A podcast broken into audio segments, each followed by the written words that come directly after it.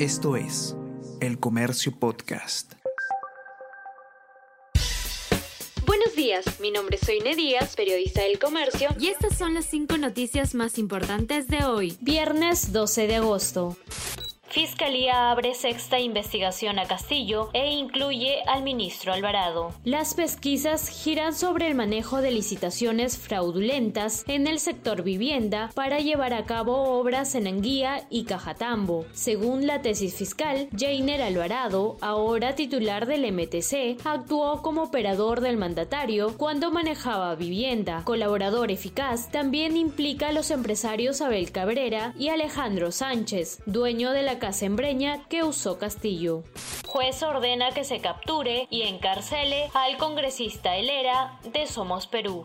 En Piura se leyó su sentencia por irregularidades en obra del 2012. Congresista Wilmar Helera, de Somos Perú, fue condenado a seis años de prisión por delito de colusión. Muñante lo reemplaza en la tercera vicepresidencia del Parlamento denuncian ante Ética a María del Carmen Alba por agresión a Isabel Cortés. Expresidenta del Congreso exigió con violencia a su colega que no se metiera en temas de acción popular. A través de su cuenta en Twitter, la Defensoría del Pueblo recordó que en democracia existen discrepancias, pero estas deben canalizarse por las vías institucionales incluyen en las entradas para Machu Picchu los datos de compradores a fin de frenar la reventa. Dirección desconcentrada de Cusco asegura que el incremento de aforo en Machu Picchu es temporal. Además, incluyeron datos en la compra de los boletos de ingreso a la ciudadela para evitar reventa por mafias.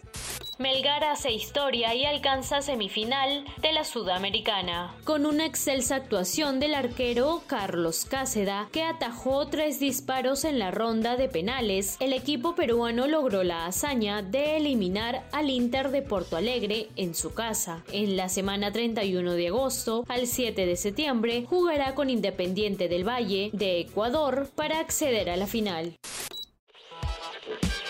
Todos, ¿qué tal? ¿Cómo están? Eh, espero que estén comenzando su día de manera excelente. Yo soy Ariana Lira y hoy tenemos que hablar del debate presidencial. Podcast Tenemos que hablar con Ariana Lira. Lunes, miércoles y viernes desde las 7 de la mañana.